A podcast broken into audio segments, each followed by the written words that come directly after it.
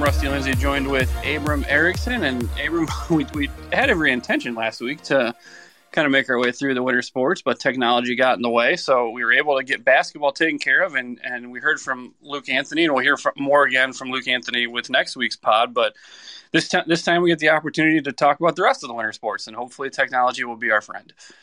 Yeah, it turned into a little little bit of a two part series for us here. wasn't wasn't the intent going in, but uh, we will we'll take the punch and we'll roll with it and uh, get a chance to finish up today.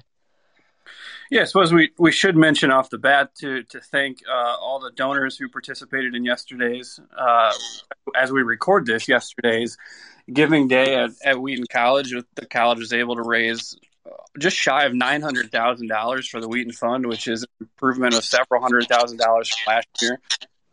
And uh, another very strong showing from donors tied to athletics with over 1,000 uh, donors uh, ch- claiming athletics. So that's roughly two thirds of, of the total donors. So uh, just a good day all around for Wheaton College and Wheaton Athletics. Yeah, and uh, a day that every year it's it's fun to get a chance to count the count the numbers as they go up. And yeah, like you said, an improvement I think from from last year, from any of the years that I've been here. So uh, great to hear and, and, hear about how athletics um, is continuing to help. Like you said, the larger Wheaton community, an exciting day for athletics, but really for Wheaton overall.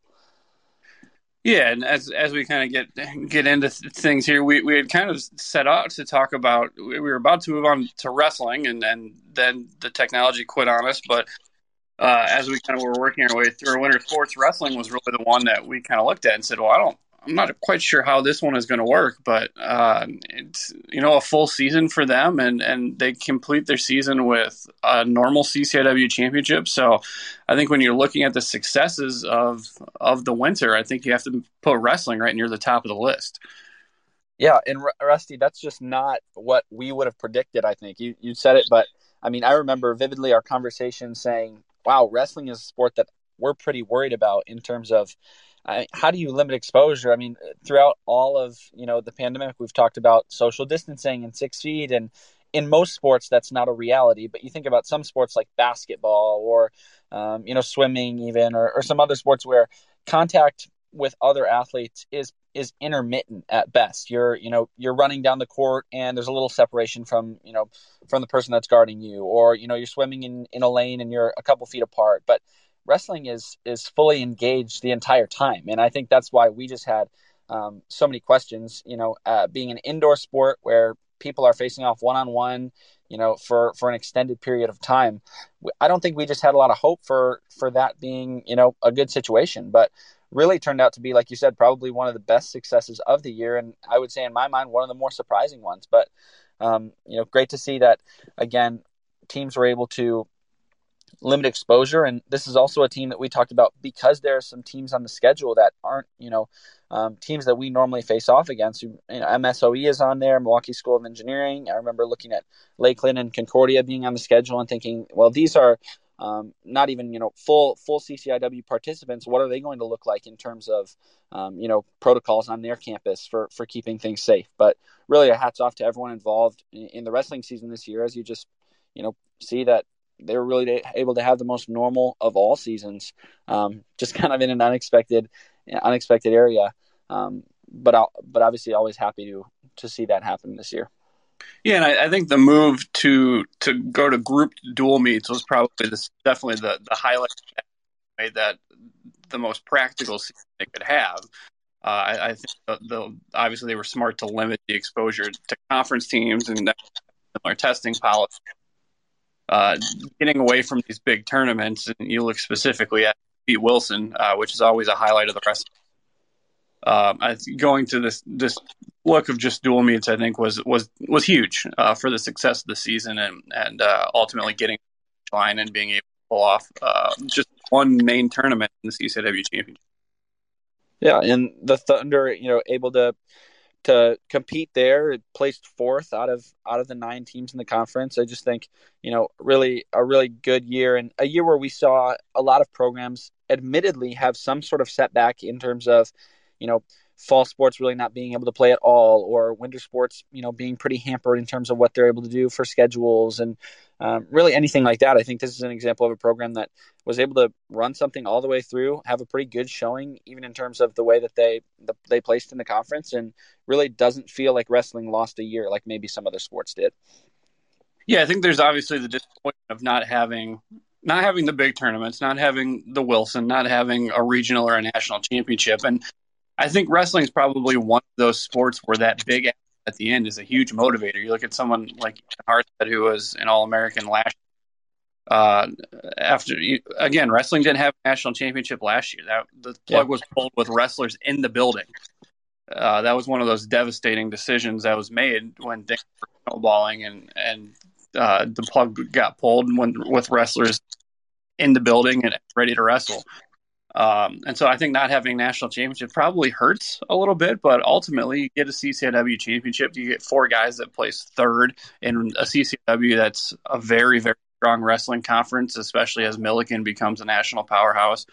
Um, I, I, think you have to look at that as as a building year for for them, and, and one that will probably bear some fruit next year.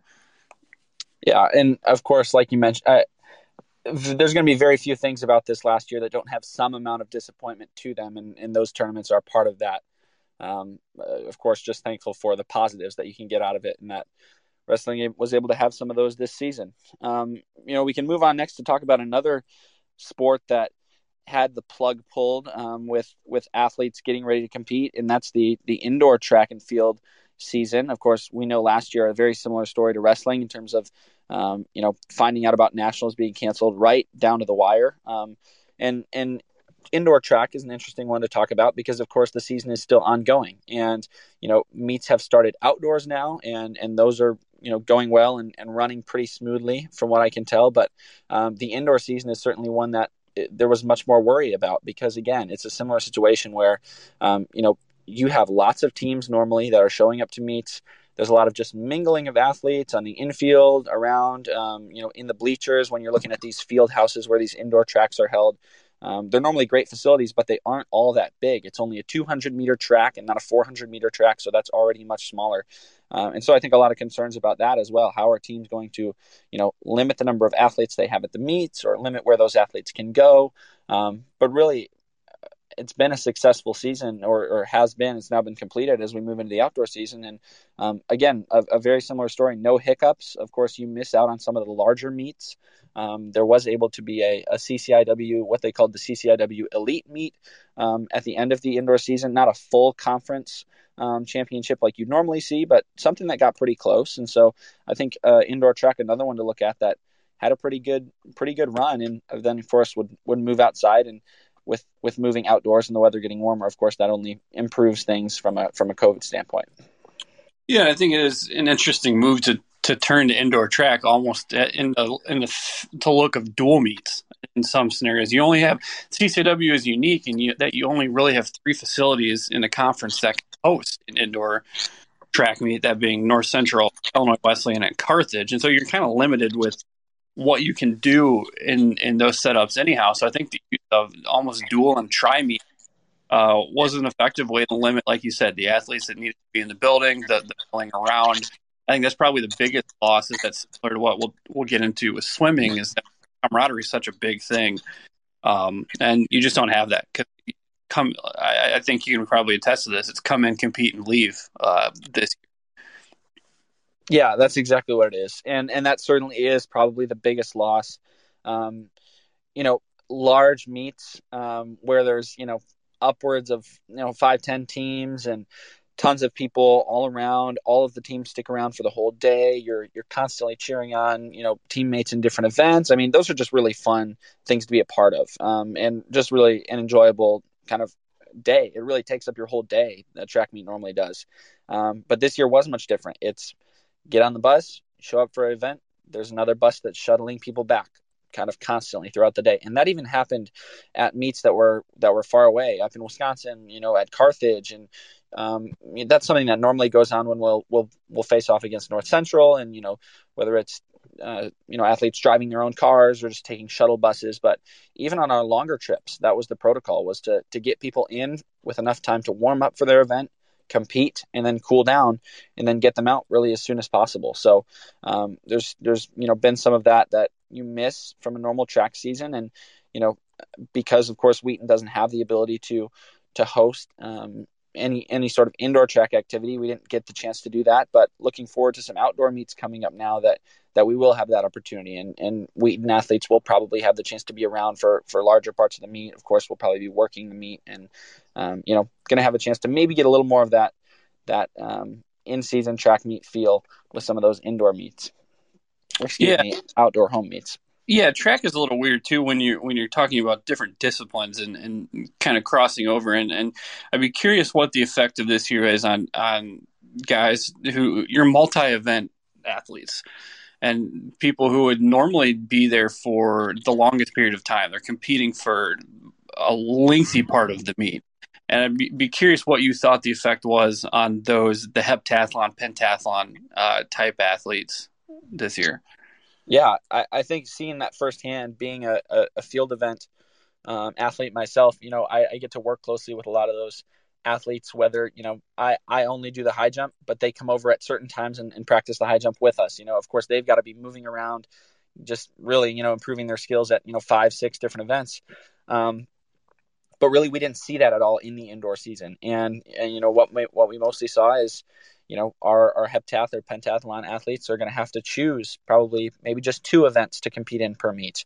You know, maybe three if they're lucky. If you, you know, if you got enough time, you can get in the high jump, get in the pole vault, and maybe get in the 100 meter or, or something like that. So um, we didn't really get to see those athletes compete in any sort of full heptath or pentath um, throughout the indoor season, which of course is, you know, is again just a really kind of disappointing part of um, what's what's had to happen this year. Of course, maybe it's allowed for a little more um, specialization in terms of showing up to a meet and knowing today you don't have to compete in six events; you only have to compete in two.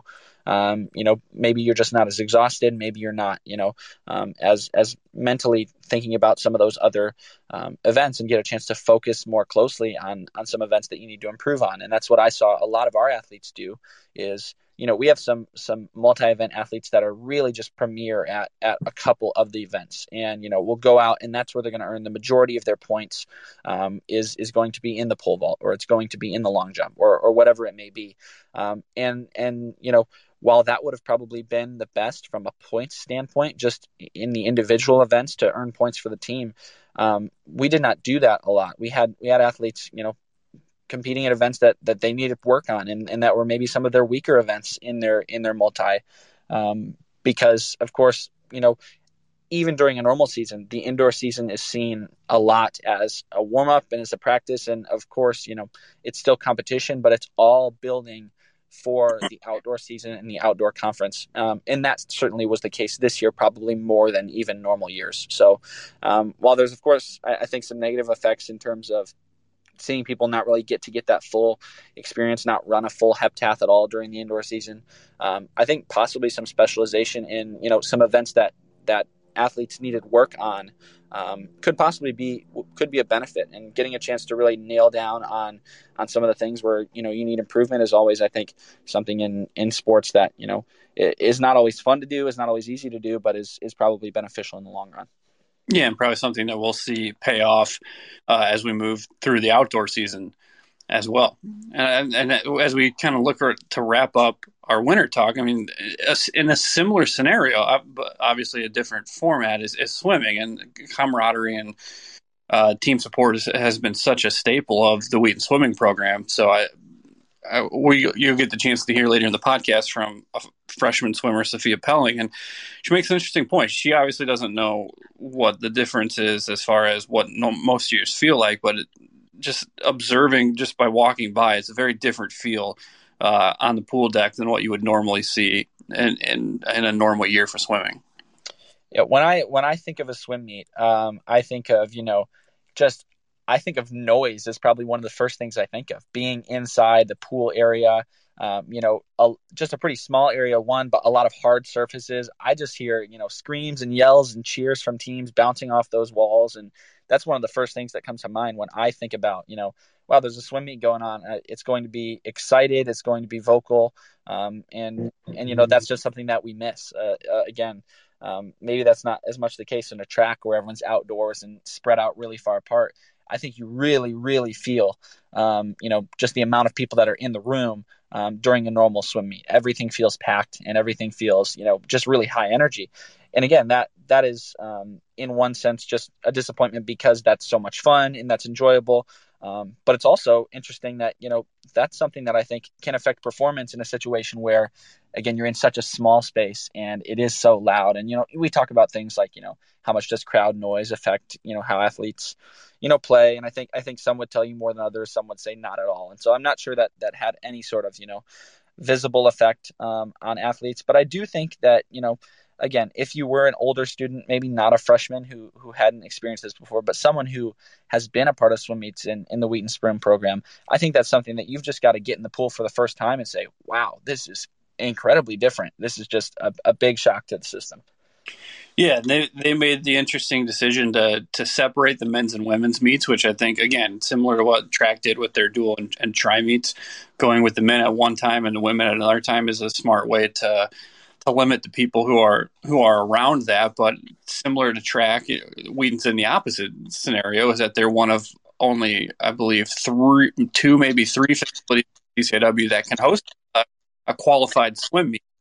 And so our our swimming teams never had to travel, and they were able to compete in their own pool all year, um, just with, with against varying opponents. And then they they did obviously ultimately ultimately did not get the normal CCIW. They ended up doing the split site uh, CCIW Cup, um, but uh, certainly a, lot a lot of different feel uh, feelings around uh, swimming and and the way their season was able to unfold.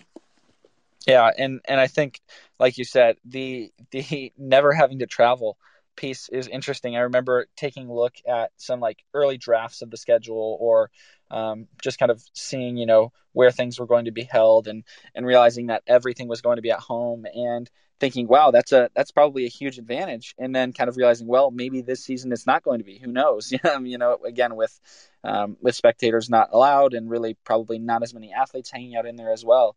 Um, it, it probably begins begins to feel a lot more like a neutral site. Um, you know, I can I can speak to even basketball how that how that felt true in a lot of situations where normally you'd have massive fan sections that were really keeping things loud for the Wheaton team. Now it's just both teams on their bench, and and if there's some momentum shift, that other bench could be much louder than the Wheaton bench, and I think that's probably true. Um, something that that could have been true during swimming too. You just you don't feed off that energy as much when there's not as many people in the building. Yeah, they obviously do walk away with a couple awards at the end of the year. Abby Partridge being uh, the outstanding swimmer, and then Sophie Pelling, uh, who we're about to hear from. One of the interesting stories uh, is the co-rookie of the year in the CCIW, and she's one who had not swam competitively since she was 12. So I think joining the CCIW and a program like Wheaton and, and earning instant instant awards from the CCIW is is pretty impressive, uh, especially especially in a season like this one.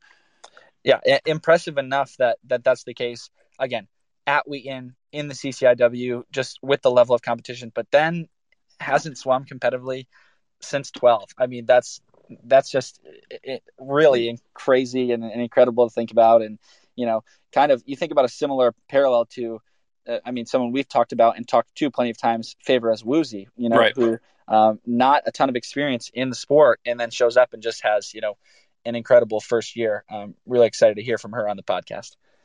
Yeah, so we'll do that right now. Uh, we'll get a chance to hear from uh, from the freshman swimmer and the CCIW co female rookie of the year, Sophie Pelling. All right, joined with Sophie Pelling here on the Thunder Sports Report. And Sophie, thanks for taking the time to join us here. I just want to kind of start at the beginning and, and, and find out how you ended up at Wheaton College. I know you're from California, and there are a lot of California students on campus, but what, what was your journey to Wheaton, and, and what did the, the college selection process look like for you? Yeah, first of all, thank you so much for having me. Um, how did I get to Wheaton? I heard about Wheaton um, because my mom works for a nonprofit that she started called College Church Connection. Um, and they work with a lot of Christian colleges um, in the US. And I heard all about Wheaton, and it just sounded like an amazing school. So I came out in 2018, I believe, and visited. Um, and, I, and I wasn't quite sold. I was looking at a lot of other big secular schools Um, but then I heard from a lot of students that go here because I was able to talk to some alumni and some people that were currently students. Uh, and I just really, really fell in love with the community here at Wheaton. I love how I feel like everybody's like really intentional about building relationships and about their walk with Christ. And that just like really drew me to Wheaton. So, how did you? I, I noticed the CCIW release for the conference co-rookie of the year noted that you hadn't swam competitively since you were 12. So, how did you yes. end up your swim team, and what was that process look like to kind of get back in the pool competitively after such a long layoff? Yes, for sure. So, I have been swimming ever since I can remember. But in seventh grade, I switched to playing water polo, which I absolutely love. Um, but they don't have a water polo team here at Wheaton, so I just figured, oh, I'm probably not going to do any more sports. Um, but then senior year of high school, I found out that I could join the swim team um, with the times that I had. Um, and I was like, well, it, it sounds sounds fun. like I thought it would be a really great opportunity to get to meet people and stay in shape during the pandemic. And it, it ended up being an amazing decision. We had an awesome season. Um, it was a little bit of an interesting transition to go from like all my memories from swimming were from like middle school and then we skipped to college swimming. So people would talk about like the high school order of events and i was like oh i have no idea what that is which is um, fun. But yeah it was really nice to get back into swimming again. There were a lot of things that i missed from when i was swimming. Um, and it was also cool to see how my times and like my skills had changed. Like i used to be a breaststroker when I was younger. And then I came back, and I think probably because I did basically just freestyle when I played water polo, I'm a freestyler now, and I'm a sprinter. Um, so that that was kind of cool to see how my how my swimming had changed. Yeah, that that kind of leads me to the next question. Is there's a little bit of culture shock there when you're getting back into it at the college level? So how do you go about finding the discipline that fits you best after after that, and then and then add to that the distance that fits you best when you really don't have that high school background for the last five six years to to fall back on there. Yeah, it was definitely like a different rhythm. Um, since I did play varsity sport in high school, it wasn't like a total culture shock to at least be doing a sport here. Um, and it also helped a lot that we had reduced hours, like reduced number of practices because of COVID. I think normally you'd be practicing twice a day sometimes, and we basically never did that. Sometimes we would swim in the morning and then lift, but that was pretty rare. So it wasn't really that crazy to be to be practicing like once a day for a few hours. Um, but it was a lot of swimming for sure. um, but I don't know. I think we had a good balance. Um, it was nice that we were able to practice in different groups based on our skill level. So I did, would just like practice with the sprinters, which was good because it meant I didn't have to swim like super duper long distances, which would have been really, really hard to do after not having done that for so long. Yeah, what maybe that you, you, mentioned a good point. Maybe that helps in that it's not a normal year, and so it kind of leads you to give yourself a year to ease back into into the routine before what you hope next year is a normal year and, and maybe things ramp up and back to where Wheaton Swimming is used to as far as what their workouts look like. Yeah, for sure. Um, there's yeah the the pandemic took like a lot of things away from this season, but it it did help me a lot because it helped me ease back into it. Um, and it works out well for me because I'm also in the Wheaton Symphony Orchestra. So I could pretty easily actually balance both of those at the same time this year because both of them had less like rehearsals and practices. So that was kind of a blessing in disguise for sure. Were you a little surprised as you got into the competitions how well your times were stacking up with with the competition? Um, I don't know. I really didn't know what to expect um, because I had been swimming when I was younger, and I was also swimming in California on like a really large team, and there's a lot of swimmers in California, especially Southern California. Um, so I, I, really wasn't sure coming here since it's like a Division three team, and swimming is it's still big in Illinois, but it's definitely not as big as in San Diego. Um, so I had honestly no idea. I was definitely pleasantly surprised with how I did, though, for sure. How how would you say? I mean, obviously not having anybody there, but but how did you the team really embrace having to do things differently because of COVID, where you really have a women's meet and then a men's meet, and you don't really have that full team camaraderie to, that exists there. So how how did you feel like maybe not even having an example though, but you saw the team adapt to the circumstances they had to to perform under? Yeah, oh yeah. Since I'm a freshman, I don't know exactly what it would be like to be having those big meets with everybody all together. But there was an enormous effort on behalf of the team and especially the seniors and the team leaders to like foster that team community with everyone. Um, the we we would have like separate gender meets, but then after the meet, like if the women went first, we would go up to the bleachers and like cheer for the men. So we were really still there, which was really nice. Um, and then we also found ways to have socially distant like um, social events um, that weren't swimming related so that we could all get to know each other, which is really awesome. I felt like I honestly have gotten to know pretty much everyone on the team, um, which is amazing considering COVID and considering that I'm just a freshman. Yeah, maybe maybe not even taking swimming into account. How have you felt like your freshman year has gone? Uh, having having to be affected by, by COVID and, and having to deal with all the different uh, restrictions in place, and have you have you felt like it's still maintained uh, kind of the college atmosphere you were looking for when you were going through the college process? Yeah, I mean, a lot of things changed all at once. I was kind of just talking to a friend about this, but it it's crazy because a lot of times you hear people say like, "Oh, I'm just a freshman, so I don't know what it it should be like," which is totally true.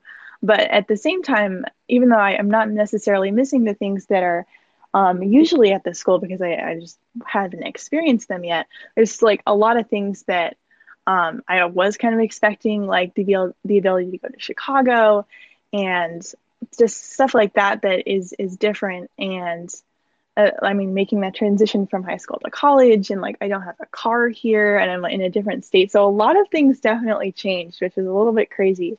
Um, but I'm happy that I'm at school because I know so many people who are having to do all online college, which would be even harder.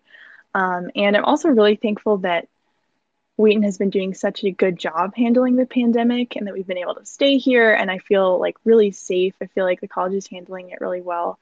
Um, so yeah, I'm just I'm just like really thankful to be here, and I'm honestly really happy with how my freshman year has gone. It's been hard, but it's been really good, and a lot of good things have come out of it.